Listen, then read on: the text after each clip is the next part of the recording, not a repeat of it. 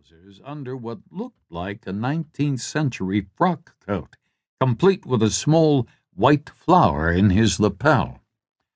Hiram was 52 years old, but looked older, with an oversized head, thinning hair, a gaunt face, deep set, almost hooded eyes, and very large hands. Because of the Marfan, he moved in a hesitant, jerky fashion which inevitably reminded people of Dr. Frankenstein's outsized monster.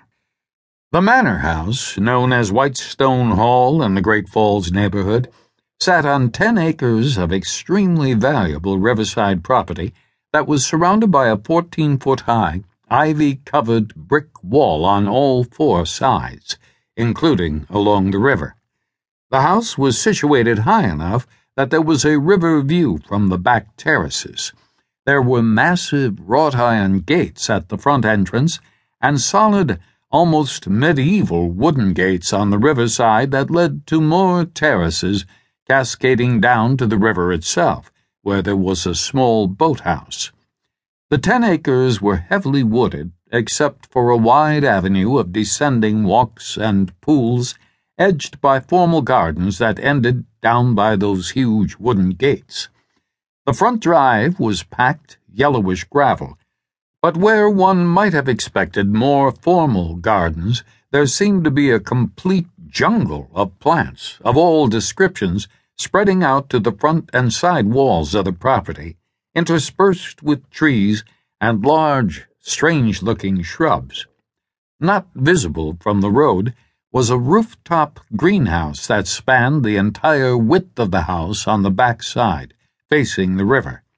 Anyone driving by on Deep Step Creek Road could catch just a momentary glimpse of the house through wrought iron gates, but otherwise that imposing brick wall offered complete privacy.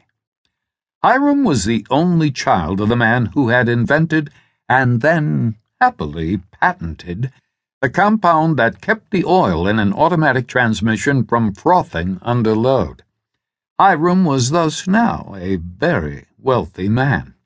His father had built the house for him, meaning that every dimensional aspect of the house and all its furnishings had been designed for a man who was just over seven feet tall and more than a little shaky on his feet. He had seldom ever left since moving onto the property twenty six years ago.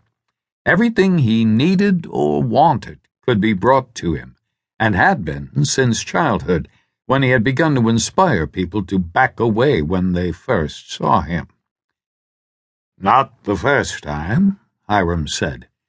Strang smiled. The animal probably isn't amused, Hiram said, but after about ten minutes its vision returns. Sometimes it tries for another bite. Not a good idea. Because? Because Sister Doc Surprise is a rather short tempered weed, Mr. Strang. The first toxin is a precursor. If it's attacked again, a special bulb in its roots opens and pushes an alkaloid compound resembling the one in wormwood into all of its branches. A mouthful of that shuts the animal's autonomous nervous system down. It then pretty much drops dead. Autonomous system meaning breathing, heartbeat, stuff like that? Stuff exactly like that, Hiram said patiently. Now, alkaloids, those are always bad, yes?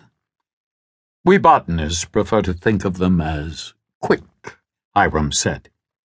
And it's the living plant that does all this, right? Not just, say, some of its dried leaves. Correct. Hmm. Hiram chuckled. Let's uh, move on, shall we?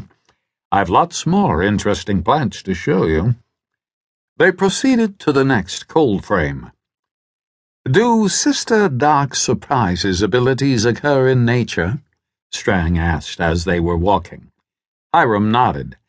The Phase One response does, he said, but no, the second response is not found in nature. Yet. Strang gave him